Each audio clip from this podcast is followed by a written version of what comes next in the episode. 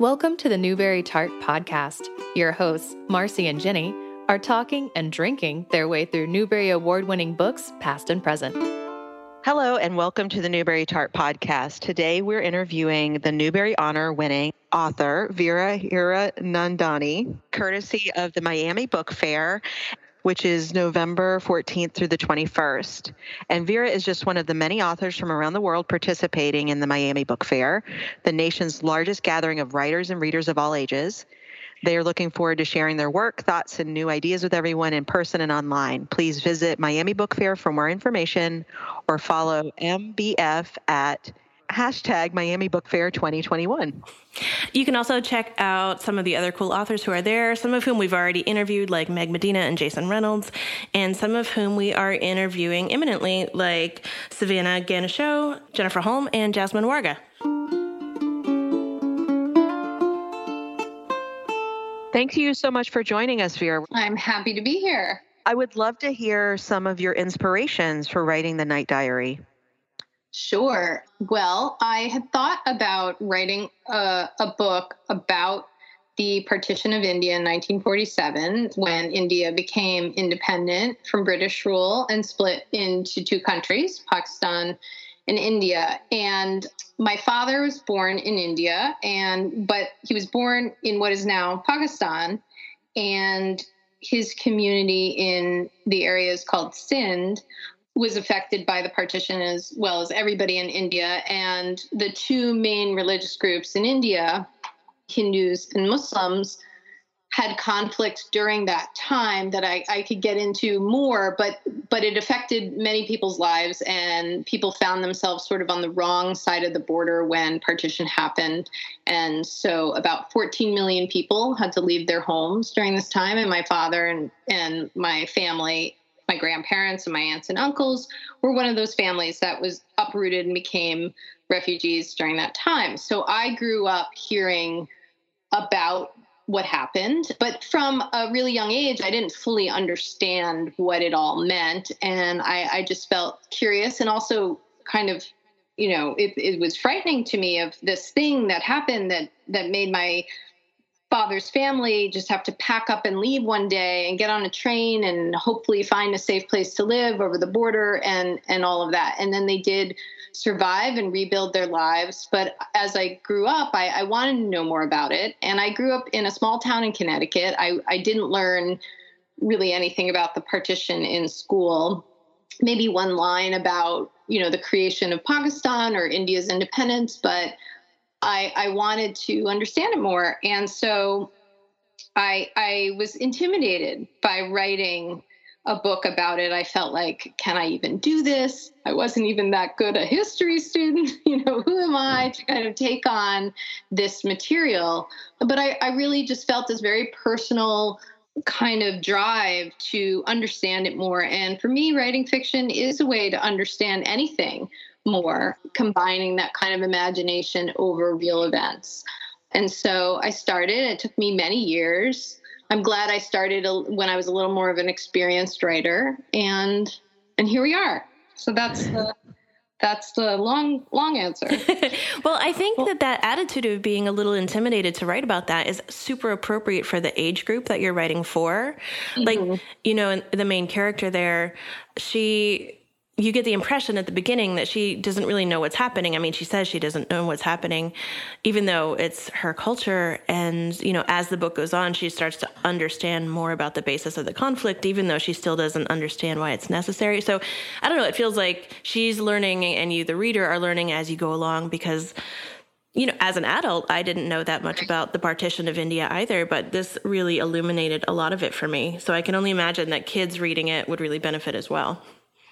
Sure, and and I felt like, you know, it would help kids of a, a the sort of newer generation if they have a family connection to partition. I've heard of families that have sort of reading it in kind of a three generation way of the the you know middle school age child and then their parents and then their grandparents. And it gives a vehicle to maybe talk about that history that they didn't have before. And then of course people who just don't don't have a connection or don't know anything about it to to know this about this huge global event and everything we can kind of learn from it and take from it. And then also to open up curiosity about other world histories that there's plenty I don't I don't know. And and this has only made me more curious and more aware of what I don't know. And so I think that's also a good thing as a younger reader to open up that curiosity of what do I not know about the world? What do I want to find, you know, out more? Where are the places that I can find out more. Did you spend a lot of time speaking with your family to get background for this, for, for the night diary? Yes. You know, I started with my father and I had extensive talks with him in a way that I, I didn't growing up because he didn't necessarily want to tell me you know, sort of more of that protective, you don't want to tell your kids, you know, how complicated and maybe possibly awful the world can be or people can be. And so there was a kind of protection around it. And I didn't, I, I would hear it, you know, in passing, like this thing that happened, or my aunts and uncles would mention something about it. My, my grandparents aren't living. They, they died before I was born. So I never got a chance to talk to them um, as being parents at that time, you know, what they, what they felt like. But I talked to other relatives and then friends of relatives that had gone through that time. And then I was able to find resources online. So there's the Partition Archive of 1947.org. I think I'm saying that in the right order, but they have collected hundreds and hundreds, maybe thousands of oral testimonies from people who had to leave from the direction of going from India into Pakistan and from Pakistan into India. So Muslim families, Hindu families, Sikh families, people that were all affected and i wanted to have you know my my father's hindu and my family's hindu so i had that perspective but i really did want to open up the question of you know nisha who has a muslim mother and a hindu father and her country is being split apart and she has this connection to to both sides in a sense. And so, what does that mean for her and her identity? And so, that was a question I wanted to open up but I still felt like the family should sort of be seen as a Hindu family traveling in the direction that Hindu family would travel at the time because that was the those were the stories I was most connected with. So, you know, that is part of the decision that I made to structure the story in the way that I did, where she's writing letters to her Muslim mother who's no longer living. So there is, you know, just a lot to balance there, but at the same time have that perspective of all the different religious groups and what they went through. I also really connect in the night diary with your imagery. And I mm. was curious what research you might have done to not just get the facts or like the logistics of how things happened, but just the the like the atmosphere and because you know it's 1947 and translating that time period to a younger audience i'm just i'm curious what other research you might have done. Yeah well, the internet is an amazing place. so there are a lot of um, there was a lot of photography taken during that time, and famous photographers recorded a lot. It, pictures that I did look at that just there are times I had to just kind of stop my writing. I mean, there's so there's so many pictures that are so disturbing and so tragic of just all the violence that happened. You know, one to two million people died during this time, and about seven million people went in one direction, about seven million people went in the other direction. But there were a lot of there was so much violence that was created in kind of a a cycle of revenge of you know you did this to us so we're going to do this to you. And then it just kind of never stopped. I mean it's still hard to understand how the violence escalated so quickly and how so many people died and, and communities that were living together peacefully, like my father's community in Sindh and multiple religions living together. And then, you know, these, these, how powerful, and then sort of the British kind of moving things forward and the lines being drawn. And then suddenly everybody feels like they're, you know, ad- against each other on one side of the line or the other and how that does affect people psychologically and then you know just the panic and, and, the chaos and the losing your home and not having enough food and not having enough water so so trying to figure that out but then seeing the images life magazine just there's so many images of partition so i would look well okay they're going to take the train. You know, here's here's multiple images of different trains that were taken during that time or here's you know refugees standing in line for water or here's what the desert looked like here's what the homes look like and then of course my father explaining you know everything he knew and remembered imagery wise at the time so it was just a combination of a lot of things I'm really curious now because I would like to see yeah. some of them. She's a um, librarian. Were they just open? yeah, were they open open web searches or were they in the partition archive or? Yeah, both both. Okay. Um, and then there's the Partition Museum in Amritsar, which is also online. So they've collected a lot of visual representation of of partition and and just different people and objects and and images of, of people just like kind of families huddled in a desert, you know, starving to death. I mean, these are, you know, these are not pleasant photographs. But my my father's family was able to get on a train and go to Jodhpur in and then you know they had this big compound where they used to live. My my grandfather was a doctor at the Mirpur Khas City Hospital just like the papa character in the book.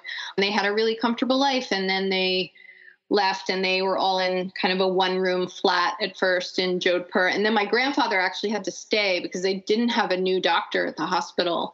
And so the story is, you know, he followed them about six weeks later and just kind of escaped in the in the middle of the night because he just felt like his whole family had suddenly got on a train and you know it's not like he could text them right? So he didn't you know wasn't sure if they were okay and and he had to eventually just leave the hospital and go by himself over the border. So that's different than what happened in the in the book and and I really just wanted to between the visual images and the the research that I did and then my family story I wanted to try to create a story that could hold a lot of different experiences and images not just my what my family went through to be more universal experience but still it's still through my lens my family my research and it's just one possible story about that time. But i think it's so interesting that people without a connection can still for an example, Nisha in your in your book is on the train and she sees this horrible situation where people get killed right in front of her, and she says that it changes her, right? Mm-hmm. But that changes growth, right? I'm sure that change was very unpleasant, but it's for the better. And she's forced to make that change because of the situation, but whereas earlier in the book she says that she hoped that she could just sort of ignore what was happening and that she could stay where she lived and where she was comfortable i think mm-hmm. that readers who are younger and are not forced like physically to face that kind of uncomfortable change mm-hmm. can still really benefit from from putting themselves in somebody's shoes like that because you know you we always say that that books are what build empathy and just putting yourself in somebody else's position is so helpful just for kids in general growing up. And this is a perspective that I have not seen before in kids' literature or even in grown up literature, actually. And mm-hmm.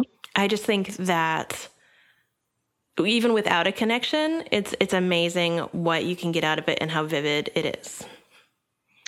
Well, thank you. And there are a lot of parallels you can make to other kinds of partitions in history mm-hmm. and other refugee experiences.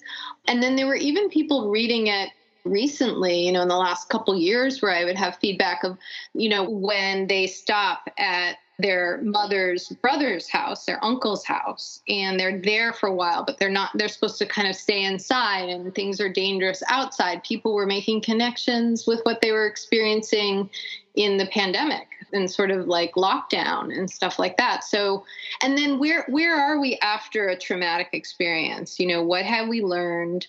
How have we been sort of strengthened and weakened at the same time? You know, because the the trauma that you experience it's always with you and it does give you strength but it doesn't just give you strength you know it gives you it gives you wounds too and and to sort of look at that whole that whole piece. I think for young people, it's good to know that, you know, when you go through hard things, I think a message is it'll make you stronger. It's complicated, you know, it depends what the hard things are and it depends how traumatic they are and how much respect you have to give to yourself about healing. And of course, you learn things and hopefully it's not, you know, the, the learning and the growth benefit outweighs any kind of trauma, but that's not always the case. It's true. I was really struck by one line in the book where she says, you know, I'm I should be happy now, but my brain feels like mush and I'm, you know, you're not feeling what you're supposed to be feeling. And I think yeah, you're right. Like as, as if you consider it in the context of the pandemic, for instance, you know, yes, we're getting through it and yes, we should feel happy. There's, you know, there's progress, but it's not done. It's not like a trauma is over when it's, you know, there there is no real over. You just have to kind of work through the aftermath. Yeah. Yeah. It's hard. yes. Obviously the night diary has got, you know, this big historical event and it's got very big themes of perseverance and determination and family. Are there any themes that you feel like aren't talked about enough that you really worked hard on in the book? Mm. Well, you know, I I don't know if I feel like they're not talked about enough, but both Nisha and Amil are struggling with some things that they feel are limitations for them. So Nisha, you know, ha- has trouble speaking outside of her family. She, you know, it really is a, a, a kind of a social anxiety that she has that that is hard for her.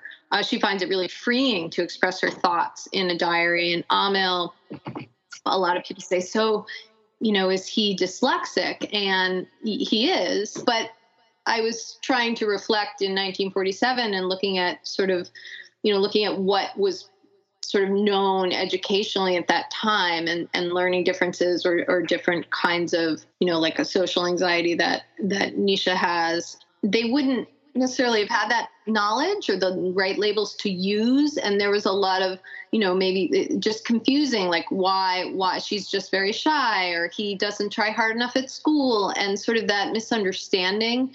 I think i tend to tend to write about that a lot for different reasons.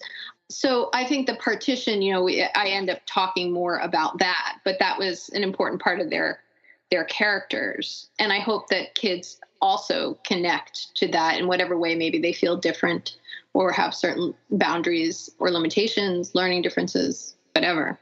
That's yeah, that's really great to hear you talk about that. I I noticed that, but there's so many other kind of dazzling things happening in the book that um, it's you know it's when I go back and read it again, I'll I'll make sure to pay extra attention to that. Yeah, well, and to use that as a bridge, I would love to discuss how to find what you're not looking for, your new book with you. Yeah. Dear listeners, we uh, are going to leave Jennie out of this chunk of the conversation. She is on the Newbery Committee for the current year and is not allowed to discuss this at all. Um, but I've I've just recently read How to Find What You're Looking For, which came out recently, September 14th. Yep, September 14th. About a month old now. And there are so many parallels between these two books and, and your first book, actually. Mm-hmm. It's it's so interesting. It's like reading a completely different version of the same story a little bit. Mm-hmm. well, that's how I feel, but I don't necessarily. It's, it's, interesting that you noticed that because I don't know if other people would necessarily know because it is such a book. well, you know? Well, so I reread the Night Diary, you know, in preparation to talking with you, and then I read How to Find What You're Looking For immediately uh, before that, and maybe that highlighted the similarities. But it's so interesting to me how they're they're totally different stories, right? They're totally in different settings mm-hmm. like on different topics, but they mm-hmm. they have so many of the same like relationships. Right. And also I really loved the like the food themes throughout. So in the night diary, they're always talking about all this delicious Indian food that they're making, you know, and like naan and samosas and chapati and i'm just like mm, the whole time that's all i can think about it makes me so hungry and then in how to find what you're looking what you're not looking for the the family business is a bakery and they're always talking about you know lemon meringue pie and and cookies and it's just it's delicious so i wondered what your relationship is with with food in life because it, it has to be significant or else that would not be such a wonderful theme. Yes, well, thank you. I think I write about food a lot for a couple of reasons. First of all, it's just really fun. Yeah. And I really do love I love food writing. I'm a big food writing fan. So, you know, I, have read lots of food memoirs and watch recipe shows. I almost like read and consume like food media, maybe even more than I actually cook. But I do, I do enjoy cooking, you know, when I have the time. And I, I, I think I also think that food is such a great way to reveal character but for me, I think it's also been a way for me to connect to both sides of my family cultures. So, you know, my mother is Jewish and grew up in the, the US, and my father is obviously from India and then grew up in India and then came here and met my mom and they got married in 1968 which was part of what inspired my new book how to find what you're not looking for because a young couple does the same thing in 1967 with the same backgrounds and it's seen from the perspective of an 11 year old Jewish girl whose parents run a bakery. And so, you know, I wanted to kind of explore the Jewish side of my family more, and I wanted to explore kind of that food culture more, Eastern European Jewish food culture that I grew up with as well, and from my mother's side of the family. And then my husband, who's also Jewish, his grandparents ran a bakery, a Jewish bakery in the Bronx. So I had my father in law to kind of talk about just the day to day because he grew up with his parents, you know, running a bakery. And so that all came together and I and I just felt like I felt like I can't not have food be some kind of feature, some almost like its own character in now every book I write. So well, it's very effective. And I really this is just me probably because I'm I I think probably my favorite baked good of all time is black and white cookies. And mm. there is this spectacular recipe in there, which I'm going to try. I'm very excited. Thank ah, you. Um, but I love it because so there's this bakery and it's this huge family theme. But also, like, she's making a black and white cookie, which has yeah. this duality to it of two different mm. sides.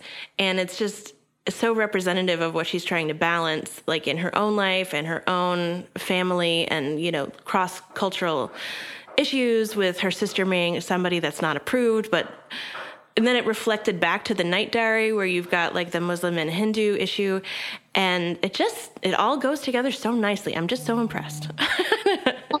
Thank you. and of course, that's not an accident, that symbol of the black and white cookie, but yes. it, it, worked because, you know, there's a lot of black and white cookies in Jewish bakeries. And so it all kind of felt organic and people could sort of see that as a as a symbol or not. But yeah, so, you know, Ariel is kind of putting that together as her sister, you know, wants to marry somebody for, out of a you know a different religion and a different race. And there was that that aspect for for my parents. And I, and I think I've heard you know I've heard families say well it wasn't you know families who have had a similar situation sometimes will say to me well it's not you know, I bet in my family or when that happened, it wasn't about race. It was a, just about religion, which is interesting that people want to separate that. Mm-hmm. But I think that the truth is, you know, people,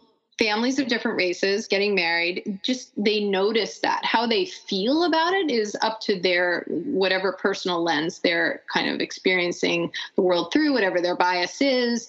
But I think to sort of pretend that we don't notice things, just kind of that like colorblind idea is just not real and it's not honest and it's not kind of understanding the real complications of what that can mean and embracing it at the same time. And so Ariel is trying to, you know, she really so her older sister Leah falls in love with Raj, an India Indian college student, and and she notices that her parents seem to have, you know, issues with both him being not Jewish, she's Hindu and brown, but they don't want to say that part. They want to sort of emphasize the religious part. But then, you know, there's a moment in the book where Leah sort of calls him on it and says, like, really, you didn't notice that part of him?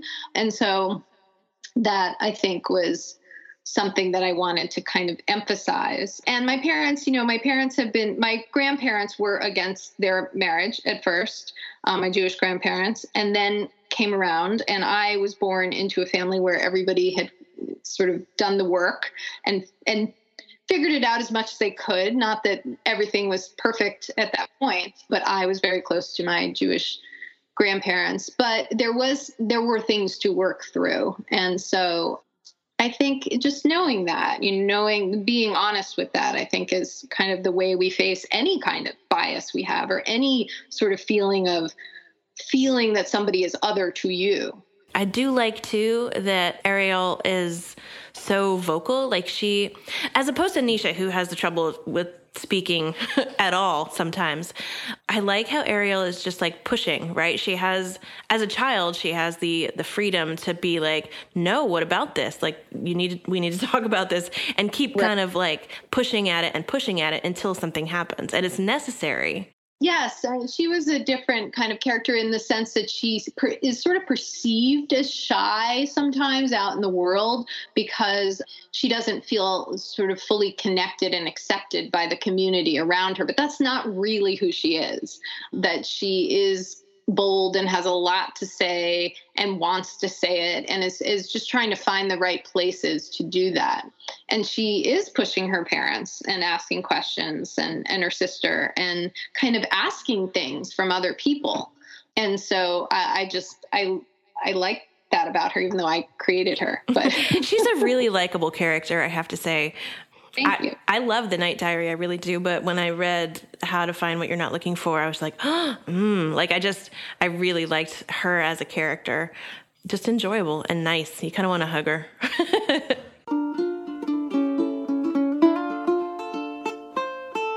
I did want to ask you, Veera. You, have you read much Ruth Reichl? I have. Lots, okay. Yeah. yeah.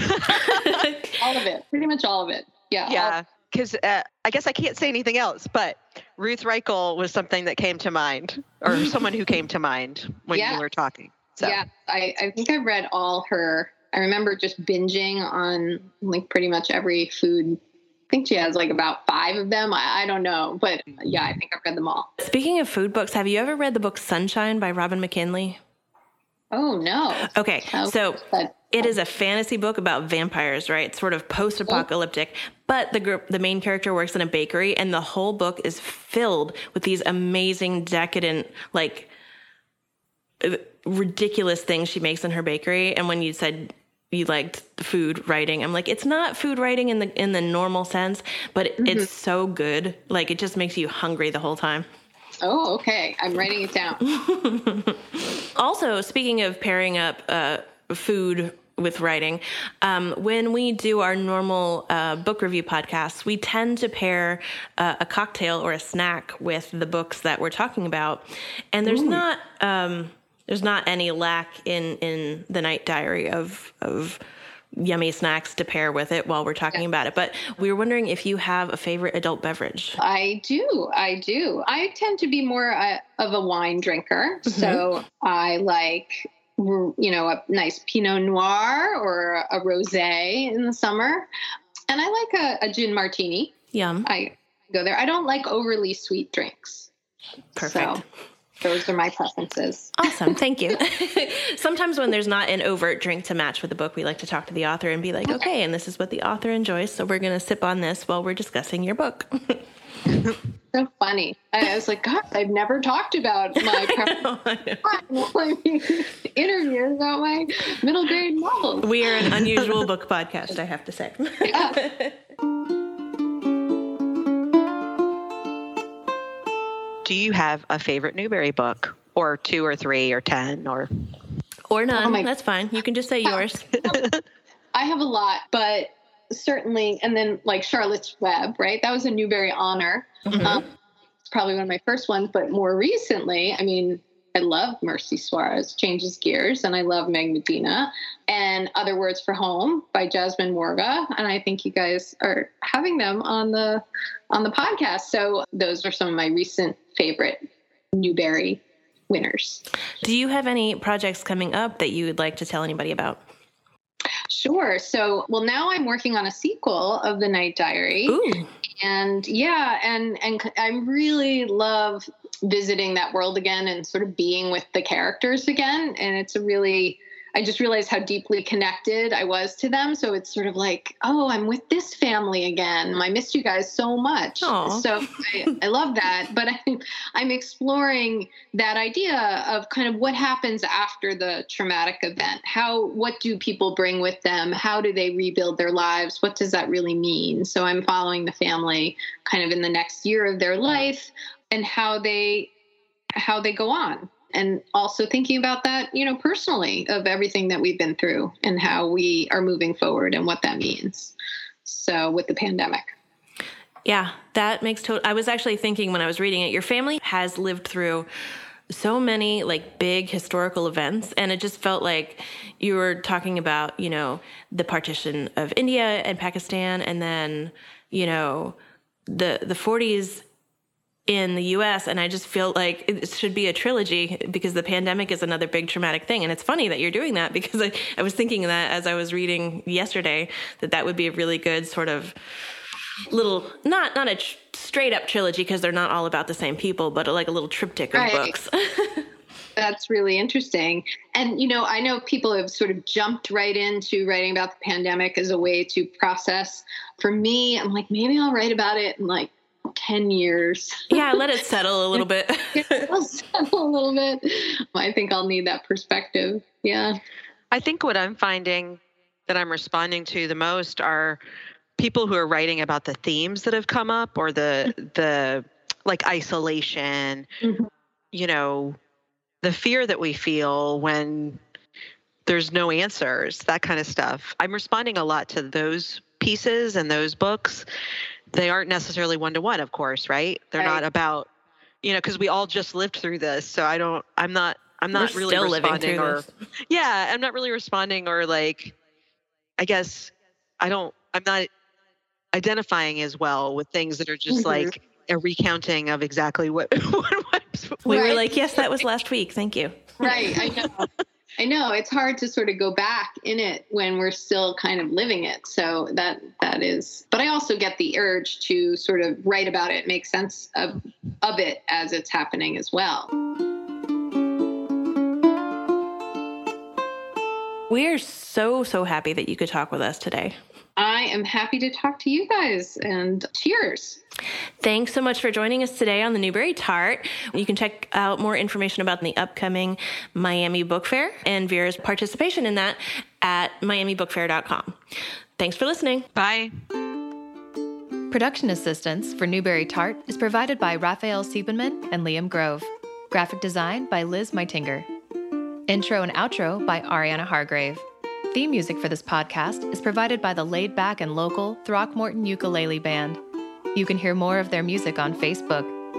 Find more Newbery Tart episodes at iTunes, Stitcher, or wherever you listen to your favorite podcasts. Our website is Newbery Tart. That's N E W B E R Y T A R T dot com.